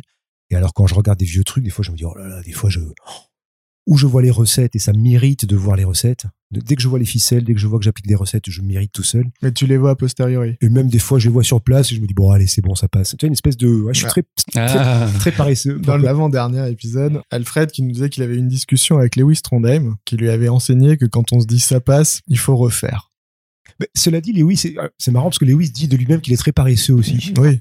Je trouvais ça paradoxal. Je me dis, non, le mec, il fait 20, 20, 20 albums par. Et en fait, je m'aperçois que moi aussi, je produis beaucoup, mais je suis très paresseux. C'est pas antinomique, en fait. Alors, moi, c'est peut-être plus que de la paresse quand tu dis ça passe et tu le mets quand même. Tu sais, ce que, ce que tu disais sur la courbe de Pixar. Tu te dis, bon, là, je laisse passer un petit truc moyen, comme ça, le truc mieux paraîtra mieux. Donc, des fois, tu t'autorises des, des petites faiblesses. Mais c'est vrai qu'après, moi, quand j'ouvre les livres et que je tombe sur des, pff, des, des espèces de, de, de systèmes que j'ai, que j'ai appliqués 20 fois, je me dis, oh, ben non, tu, tu peux pas faire ça au lecteur, quoi. Mais bon, des fois, on se lâche un petit peu, on n'est pas, ouais.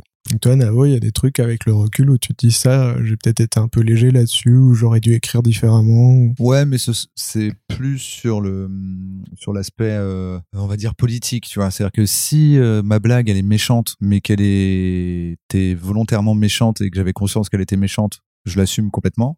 Mais si par contre je me dis mais c'est bête là ce que j'ai dit, euh, Tu vois, il y a pas, il y a pas longtemps, j'ai fait, j'ai fait un podcast. Alors, je pars dans une anecdote, mais tu vas comprendre pourquoi. J'ai fait un podcast et à un moment, ils avaient un truc qui était Est-ce que t'es plus marrant que toi-même? Et ils, ils ont repris des trucs de la bande pas dessinée. Euh, ils, me, demandaient de trouver la chute. Moi, si je trouvais une autre chute, si je me rappelais de la chute ou si je trouvais pas une bonne chute. Tu vois. Et il y en a une, quand ils me le font, je m'en rappelle. La blague était toute conne, c'était euh, j'ai longtemps cru que ma meuf était un mec, mais je crois que c'était à cause de sa bite. Et en fait, quand ils me la disent, je me dis, mais elle est transphobe cette blague. Sauf qu'il y a, y a, alors maintenant la bande dessinée, ça date d'il y a 15 ans. Il y a 15 ans, mais euh, alors déjà le sujet, euh, il m'avait complètement échappé, mais je crois qu'il avait échappé au monde entier.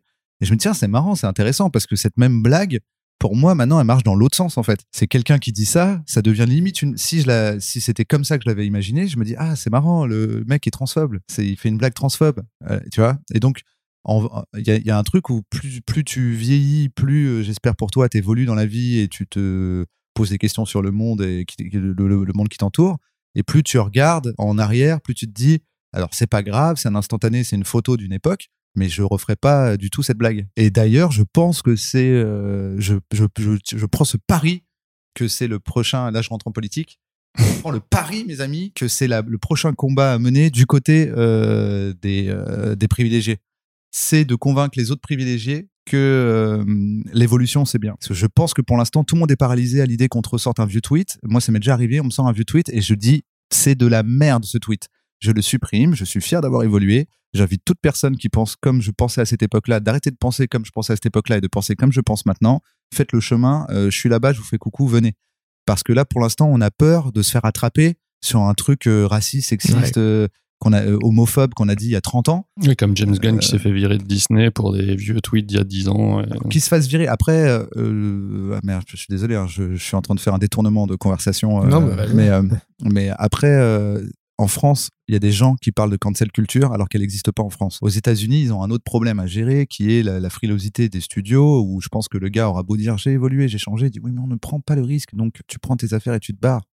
Donc là-bas, il y a de la cancel culture qui est cool quand c'est vraiment le gars a fait 3000 agressions qui est moins cool quand le gars il a fait une blague homophobe il y a 20 ans et que limite c'est le même studio qui applaudissait des deux mains en disant c'est génial. Et là il dit désolé Coco le vent a tourné. Euh, maintenant il y a des gens qui aiment pas ta blague donc tu disparais c'est c'est plus américain on va dire. En France il y a pas trop de cancel culture. Nous on est cool on donne des Césars à Polanski donc je pense que ceux, le- ceux qui se sentent pas bien en disant oh, mon dieu on m'empêche de parler c'est pas vrai on les empêche pas de parler. Mais je pense qu'on gagnerait tous à dire j'ai évolué. Plutôt que d'avoir peur d'aller euh, supprimer ses tweets en secret euh, en disant oh mon dieu avant euh, tu vois limite je pense qu'il y a certaines personnes qui disent putain faut que j'aille brûler mes anciennes BD encore plus dans la BD où la BD c'est vraiment un espace de liberté et tout ça pour dire que s'il y a des choses euh, que je trouve moins bien avec le temps c'est souvent des choses où je me dis j'aurais pu être plus malin mais il se trouve que j'étais pas aussi malin que, que ça à l'époque. Donc, je m'en veux pas. Mais si c'était à refaire, je le ferais autrement. Tout en acceptant que si par contre la blague me fait marrer et qu'elle est raciste, c'est possible que je la fasse parce qu'elle me fait marrer et que j'ai conscience qu'elle est raciste. J'ai beaucoup moins tendance à le faire. Mais par exemple, quand je travaille avec des gens, maintenant, je préviens. La, personne me dit, ah, je vais faire cette blague. Je lui dis, cette blague est homophobe. T'es prévenu. Voilà. Si tu l'as fait et qu'après, il y a des gens que qui tu viennent te dire, l'assumes. voilà, si après il y a des gens qui viennent te dire c'est homophobe, au moins ne fais pas l'erreur de dire qu'elle l'est pas. Que moi je te dis qu'elle l'est. Et qu'il vaut mieux que tu aies une posture de dire je l'assume et je vous l'explique et je vous explique pourquoi je l'ai fait, que ce réflexe qu'on a quand on sait pas qu'on a fait une connerie, euh, tu vois, tu fais tomber un truc par terre et euh, tout le monde te regarde, dis c'est pas moi. Tu Mais c'est encore pire, parce que là maintenant t'es un menteur en plus d'être le mec qui a fait tomber le truc par terre. Voilà, fin de la parenthèse euh, sociétale. Je l'aime Tu beaucoup. pourras tout couper. Non, je l'aime beaucoup. On va la garder. Comment est-ce qu'on construit un bon personnage? Par exemple, Serge le Mito. Est-ce que c'est une construction? Est-ce que c'est pas juste Jonathan Cohen euh, Ouais, Serge le Mito, bah, en fait, si c'est une, enfin, ouais, si c'est une construction parce que en gros, On a envie de l'aimer, ce, ce Serge le Mito. Il a un côté C'est pas ça. pathétique, mais euh, c'est qu'en fait, moi, je il y a une déteste, souffrance. je déteste le mensonge. Et donc rapidement, quand on a discuté euh, avec euh, Kian et Jonathan de comment on allait faire fonctionner ce personnage, on a discuté de qu'est-ce qui fait qu'on peut aimer un menteur ou pas. On s'est posé beaucoup de questions sur qui il est, d'où il vient, même des choses que tu vois pas à l'image, mais tu vois, typiquement, il s'est fait abandonner par son père. Et je pense pas qu'on le sait dans la série. On peut le deviner parce qu'il passe son temps à dire que son père c'est le meilleur pote de Steve Jobs, etc., etc. Donc tu te dis c'est bizarre. Sa mère elle existe, elle est en haut d'un immeuble à Aubervilliers et son père il est tout le temps euh, par Mons et par Vaux. Voilà. Et donc en fait nous l'image qu'on avait c'était l'image de ce, tu sais quand t'es en, en primaire ou au collège, ce pote mytho avec le recul maintenant que t'es adulte. À l'époque c'était juste marrant, mais quand tu y repenses tu te dis mais quand même lui il vivait dans un foyer et euh, son père, il le tapait, non? Tu vois, tu te rends compte qu'en fait, il s'est inventé une vie euh, parce que la vraie vie le, le satisfait pas et le rend profondément triste. L'idée, c'est ça, c'est d'avoir toutes ces bases-là parce que pour le coup, là, c'était important parce que tout ça, c'était un guide pour euh, Jonathan, pour que Jonathan puisse improviser. Par exemple, euh, il ne ment jamais pour obtenir de l'argent. On, on en a fait un thème à un moment dans un épisode pour montrer qu'il n'y arrive pas, mais sinon, tout le reste du temps, c'est pas du tout un arnaqueur, c'est-à-dire qu'il utilise jamais un mensonge pour te taxer 10 balles. Il ment parce qu'en fait, au fond, son profil, c'est que c'est un, auteur. En fait, c'est un artiste, mais qui, qui a pas de moyen d'expression. Et son moyen d'expression, c'est d'interagir avec les gens et de leur raconter des histoires. Donc, il va pas, il va pas te prendre de l'argent, il va pas t'arnaquer, il va pas, il ment jamais pour son intérêt personnel en fait. Tout ça, c'est des choses qu'on a construites avant comme une espèce de profil psychologique euh, du personnage pour que Jonathan puisse euh, s'appuyer dessus pour développer son personnage dans ses impros. Donc, je dirais qu'il faut faire une espèce de profil psychologique. Faut pas hésiter à connaître le passé de ton personnage, même si tu l'utilises pas. Il y il y a des méthodes, tu sais, où tu, tu réponds à des séries de questions. Mais en vérité, tu pourrais prendre euh, n'importe quel euh, magazine à la con avec des tests dedans et le faire passer à ton personnage. Si t'arrives pas à répondre à une des questions, c'est passer triangle, rond ou carré pour un de tes personnages, c'est que euh, il te manque encore des trucs. Pose-toi la question et trouve la réponse qui donnerait lui. Toi, Fabrice, dans certains de tes albums, on est plus sur le, le plot. Il y a une situation de départ, on va la développer. Les personnages sont assez peu caractérisés. Par contre, comme dans tes romans, ils ont une personnalité, ils ont un ton qui est peut-être pas très éloigné de toi. Hélas, ouais, ouais. Bah ouais, j'ai l'impression d'écrire toujours le même livre, moi, en fait. Parce que mm, moi, j'ai pas des personnages, en fait, j'ai un personnage. Oh, je sais que ça se voit pas trop, je change le prénom un petit peu, je change le, la forme. Clairement, j'ai un archétype, je suis obsédé par un, un archétype qui est un petit peu toujours le même, qui me ressemble un petit peu, mais en pire, je crois, une espèce de double maléfique. Enfin, pas maléfique, mais en tout cas, un, un double Exagéré. exagéré, encore plus névrotique que ce que je suis moi. Mais euh, alors, l'archétype, c'est quoi? C'est ouais, c'est toujours des mecs un petit peu qui ont du mal avec la communication, qui ont du mal avec le lien social, qui sont un peu dans la loose, qui ont du mal avec l'autre de manière générale. Et ça, c'est un truc qui me fascine. Comment on vit avec l'autre, comment on vit euh, avec l'éducation qu'on a eue, d'où- d'où on vient, les nouveaux milieux qu'on rencontre, qu'est-ce qu'on fait avec ça. Ouais, c'est toujours des gens assez déséquilibrés en fait. Moi, je trouve ça attachant. mais Tu vois, Serge Le Mito, c'est un personnage que j'adore. Plus il y a de failles, alors faut pas non plus que ce soit des psychopathes tueurs d'enfants, quoi. Mais plus il y a de failles, plus moi, je trouve ça touchant. Plus tu plus tu sens l'humanité du truc. Et, c'est pas réfléchi. Je me dis pas, euh, j'ai pas un cahier des charges. Et tiens, je, je vais faire un personnage attachant. Il aura ses défauts, ses défauts. C'est un truc assez intuitif. Moi, les, personnages qui me touchent, moi, c'est des foireux, quoi. C'est des personnages qui réussissent pas forcément, qui, qui, Ils ont, ils ont tendance à se faire des montagnes aussi un peu, non? Ouais, ouais, ouais. Bah, de, ça, ça, de pour le coup, il y a- d'avoir des, des espèces de pensées obsédantes. euh, Ouais, bah ça pour le coup, il y a pas mal de là, il y a pas mal de moi là-dedans. C'est ouais. très vite gamberger le, le moindre petit détail. L'impression que j'ai, c'est que vu que je comprends pas comment marchent les autres, je ne peux pas savoir quel est le détail qui est important dans l'œil de l'autre. Ouais. Et donc tout devient important parce que je suis euh, gêné socialement. Parce que peut-être que quand j'ai dit ça, en fait, j'ai Ouais, fait un truc horrible, alors que pas du tout.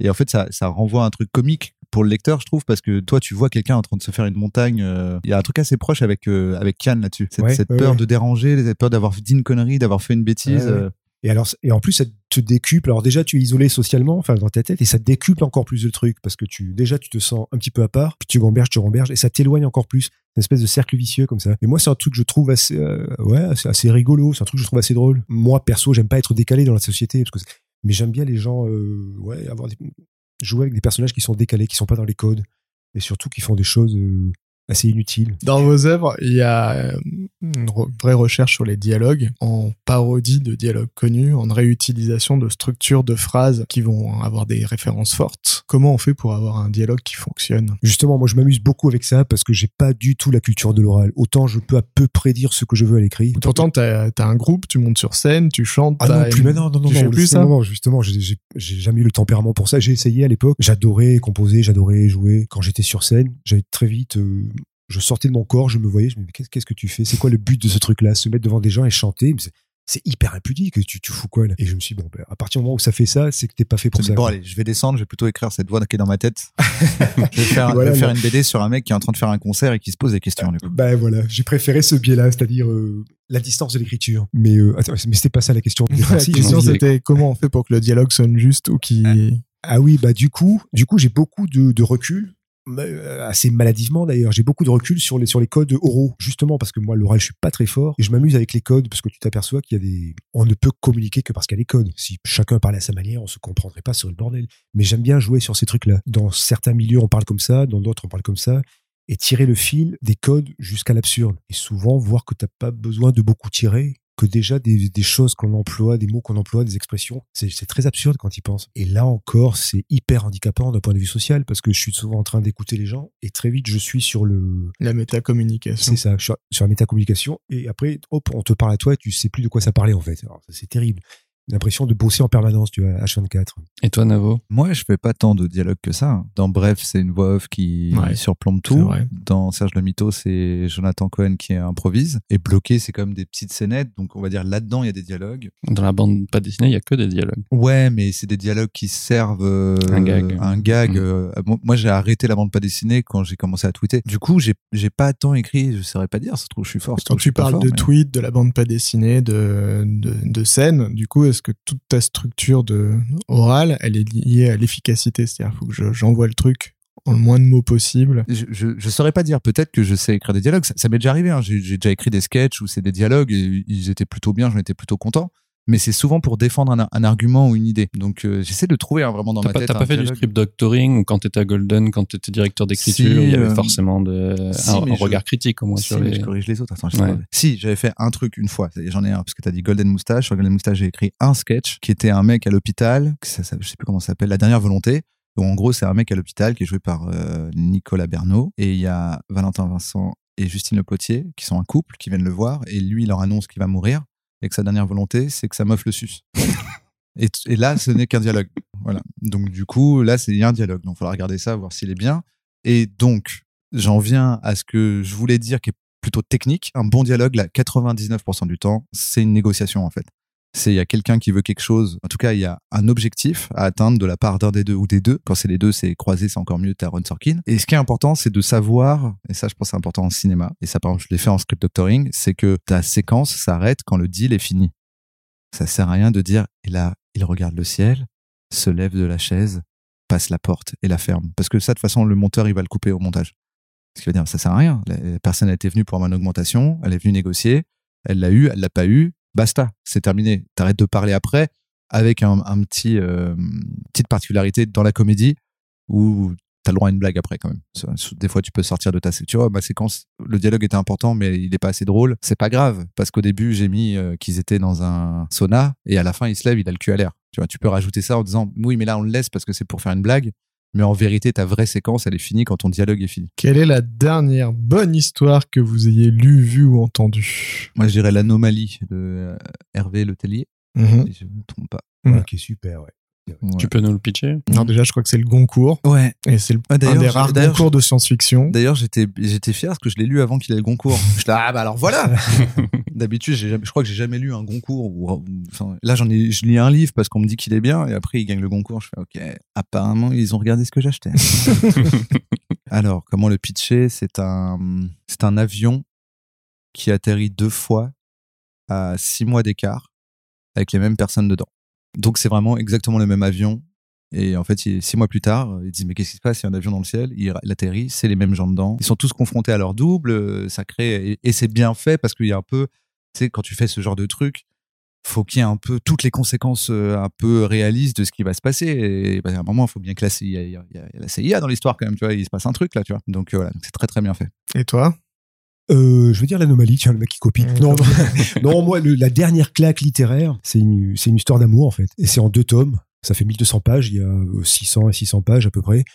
Euh, le premier tome de 600 pages, il rencontre une fille, il tombe amoureux, il vit une histoire d'amour. À la fin du premier tome, elle le quitte. Et les, les 600, le tome 2, les 600 pages, c'est son chacun d'amour. Voilà. Donc, dit comme ça, c'est, ça, c'est pas très vendeur, mais c'est surtout la forme. C'est un virtuose. J'adore l'écriture. Après, moi, les romans, qu'importe ce qu'on me raconte, je m'en fous un petit peu, en fait. Je me suis aperçu que je, Mais tu vas nous dire qui c'est, est-ce Ouais, que c'est le c'est livre ça, ou- c'est ce que j'allais dire. On- ah on- bah on a non, dit- je vous le dirai pas. Putain, il est fort, hein. je croyais l'avoir dit. C'est mon prochain roman. Oh, il est fort, Marc C'est le prochain Fab Caro, 1200 pages de délire. Je devrais animer une émission littéraire. mais faut- Donc oui, donc c'est Grégoire Le dossier M. C'est quoi le meilleur conseil d'écriture que vous ayez reçu? Oh, moi, j'ai pas le souvenir d'en avoir reçu. Ou un truc que voit. tu utilises, ou un truc Je que tu dire que ça se voit. Ouais, puis moi j'ai T'en as toujours. fait ta force, bravo. Non, puis moi je dois avoir un petit côté têtu qui fait que j'ai- j'ai jamais aimé les cours. Par exemple, je joue de la guitare, mais j'ai jamais voulu prendre de cours. Et j'aimais pas qu'on me dise il faut faire comme ça. J'aime bien découvrir par moi-même. Et quitte à me planter, d'ailleurs, je me suis beaucoup planté, mais j'aime bien cette idée qu'il faut se planter par soi-même.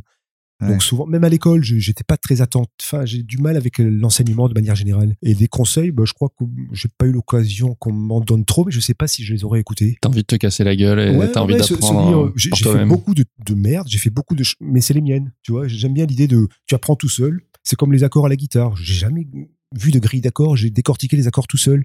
Mais j'ai mis un temps fou, alors que maintenant, avec YouTube, en deux secondes, tu connais tous les accords. Mais ça fait un savoir plus ancré, je trouve. Enfin, ça fait vieux con de dire ça, mais Non, mais je suis d'accord. le savoir est beaucoup plus ancré. Et, et si tu te plantes, bah, tu, c'est un plantage euh, constructif. Je sais pas si ça peut se dire ça, mais c'est, ouais, c'est des erreurs constructives. Et ça te renforce. Et après, ce que tu sais faire, tu sais bien le, fa- le faire. Je- je- ça fait discours un petit peu réac, j'ai l'impression. non, que non, je si un jeune- non, non, parce que moi, j'allais, tu m'as volé toute ma réponse. D'accord. Et si un J'ai jeune auteur fiches vient te voir et te dit euh, Est-ce que vous pouvez me donner un conseil? Est-ce que toi, tu lui en donnes Bah, ça m'arrive souvent en dédicace. Tu vois, des jeunes qui arrivent avec des pages, et moi, je suis toujours emmerdé dans ce genre de situation parce que, et, et en plus, souvent, les, les gamins à 12 ans, ils dessinent 10 fois mieux que moi, tu vois. Alors, déjà, techniquement, j'ai aucun conseil à te donner parce que moi, je sais pas dessiner, tu dessines mieux que moi. Et surtout, j'ai envie de te dire, amuse-toi, il faut que toi, tu sois excité. Et alors, tu vois la déception dans le regard du gamin. Qu'est-ce que je peux dire d'autre? Moi, j'ai pas, techniquement, je suis pas très, bon. moi, je marche à l'intuition. Je, je sais même pas, moi, ce que je fais. J'arrive même pas à déconstruire ce que je fais, moi. Juste, moi, je suis excité. Et c'est ce que, oui, excité, le mot est euh, mais j'ai juste envie de dire, ah, amuse-toi, quoi. Sans trop intellectualiser ce que tu fais.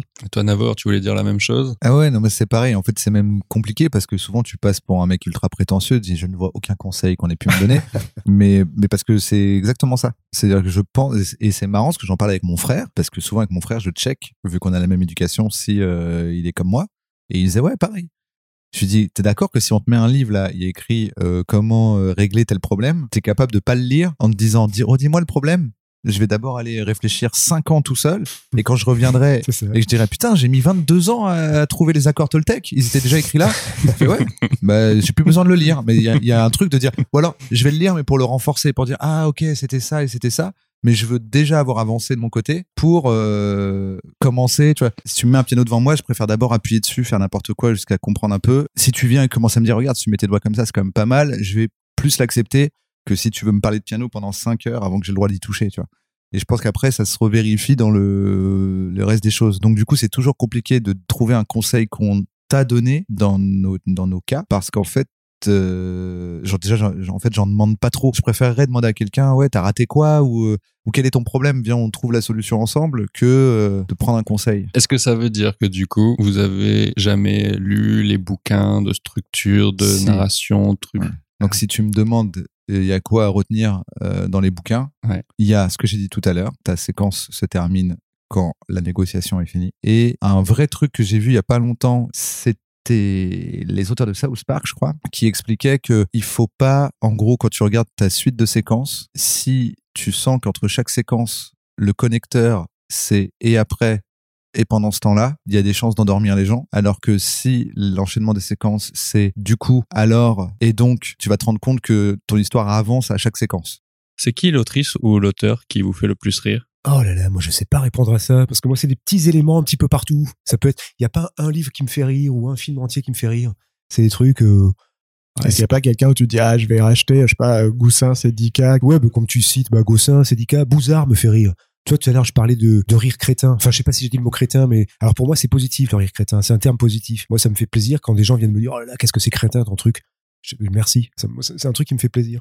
Et toi Moi, je dirais Anthony euh, Jeselnik, et je pense que ça repose sur le fait que, à mon sens, en tout cas, ce que je disais, c'est pas qu'à mon sens, hein, je suis pas le premier à l'avoir dit, je pense qu'il y a au moins Bergson qui l'a dit avant, mais genre, le rire, c'est la surprise, et il y a une espèce de déformation à force de travailler avec des gens très marrants tout le temps, c'est que tu vois un peu plus tout venir. À force de traîner avec des grands magiciens, au bout d'un moment, je connais les trucs, donc de temps en temps, je rigole quand même, mais je vais plus avoir le, le rire dont on parlait euh, Fab tout à l'heure, euh, de ah bien trouvé, Hmm, astucieux, Un rire- un rire presque vrai technique, plaisir, hein, ouais. qu'avoir un vrai rire. Ah, euh. Et Anthony Jeselnik a cette force pour moi de faire des blagues qui fonctionnent même si t'es ultra euh, chaud en technique parce qu'il utilise justement le fait qu'on s'habitue aux techniques. Il fait surtout des one-liners, c'est-à-dire c'est une blague qui se tient pour elle-même en une phrase ou deux. Pour moi, tu peux arrêter avant la chute, réunir un groupe d'auteurs et leur demander de trouver la chute et il y a moyen qu'ils la trouvent pas. Si t'es pris vraiment dans l'instantanéité en plus du spectacle et que voilà, mais c'est un des seuls où je mets une pause. Ça, ça m'arrive de mettre des pauses pour rigoler à voix haute parce que il m'a eu et que c'est que ça devient comme un jeu de dire là tu vas pas m'avoir sur celle-là. Oh, il m'a eu. C'est un jeu que vous avez fait non, dans un bon moment de d'essayer de Trouver la la chute. à chaque Ouais. fois. Et je pense qu'il y avait du Jeselnik là, peut-être Ah, il y en avait- sorti une fois ou deux. il y en et avait c'est- dur à trouver Ah, euh, quand c'est. En fait, c'est comme un magicien. Tu vois, le magicien, le, principe même que tout ce qu'il est en train de faire autour, tous les gestes, tous les machins, c'est pour détourner ton attention et, te piéger là où tu t'y attendais pas. Tu vois vraiment le truc de ah non, c'est pas celle-là la carte. Mais parce qu'elle est derrière ta tête, mon pote. Oh non, elle était déjà derrière ma tête. Mais comment il a fait? Bah là, c'est un peu pareil. C'est qu'il t'emmène tellement dans un, sens. Moi, par exemple, une blague qui m'a marqué et qu'on va analyser tous ensemble c'est, je vais mal la raconter par rapport à lui, donc faut imaginer tout le, voilà. On va être très technique. En gros, il explique, il dit, ouais, j'adore la ville, dans- euh, je me trouve dans telle ville, j'adore cette ville. Il y a des femmes super belles. J'étais euh, dans un bar hier, et là, je vois une femme magnifique, un top modèle. Donc, je vais la voir, je lui demande ce qu'elle fait dans la vie, et là, elle me dit qu'elle est neurochirurgien. Eh ben, au risque de paraître sexiste, j'aurais jamais cru qu'une femme belle comme ça maîtrise le sarcasme. Et en fait, pour moi, ça c'est imparable parce qu'il t'emmène tellement. Mais en, et en même temps, quand tu le connais, tu dis mais ça ne peut pas être ça la chute. Il va pas juste dire soit neurochirurgien, mais t'essaies de trouver et il te trouve exactement le, le virage qu'il faut pour dire ah il m'a il m'a fait, il m'a fait c'est sentir sous forme de stand-up. Je crois Ouais. D'accord. C'est un mec sur scène, ouais, qui est connu pour faire des blagues très méchantes en plus. Donc il- dou- double. Et qui Double les sort bonus. les unes à la suite des autres. C'est D'accord. pas forcément de construction de spectacle. C'est vraiment des. Double bonus euh, dans mon cœur du coup parce qu'en plus non seulement il fait des blagues auxquelles je m'attends pas mais qui sont euh, hardcore Je crois qu'on est bon. Tu veux t'arrêter là? Bah, je crois. oui, J'ai pas vu le temps passer. parce que t'as dit si on passe un bon moment on aura l'impression que ça passe vite et on a passé un bon moment Voilà, c'est ainsi que se termine ce sixième épisode de la machine à écrire. On vous remercie sincèrement pour vos écoutes et vos retours. C'est pour vous et grâce à vous qu'on fait tout ça. Merci pour vos feedbacks. Nous sommes présents sur Twitter, Insta et Facebook. N'hésitez pas à venir nous dire si ça vous plaît. Si vous voulez nous soutenir, n'hésitez pas à partager le podcast. C'est le plus important. Vous pouvez aussi nous laisser des notes sur vos plateformes préférées et sur Apple Podcast. N'hésitez pas à nous laisser plein d'étoiles. 5, c'est super. Avant de vous quitter, on voulait vous parler d'Oli Lalu. Si vous avez des enfants ou des petits-enfants et si vous n'avez pas la chance d'avoir un bon libraire près de chez vous, on vous recommande le projet de notre copine Aurélie qui a été éditrice pendant 15 ans. Sur son site olilalu.com, O-L-I-L-A-L-U.com, Aurélie vous propose un abonnement livre qui vous permet de recevoir chez vous, chaque mois, une sélection d'œuvres jeunesse minutieusement choisies, accompagnées de fiches d'activités réalisées par des spécialistes de la petite enfance. Vous y découvrirez des classiques de la littérature jeunesse et les plus beaux livres d'images du moment. Précisons que ce message n'est pas sponsorisé, mais que puisque ce podcast est dédié à ceux qui créent des histoires, ça nous paraissait bien de souligner l'initiative d'une amie qui en amène jusque chez vous. Et puisqu'on parle d'amis, on finit évidemment par un énorme merci à Navo et Fab Caro d'avoir trouvé le temps de venir se joindre à nous. On vous kiffe tous et on se retrouve très bientôt pour un nouvel épisode.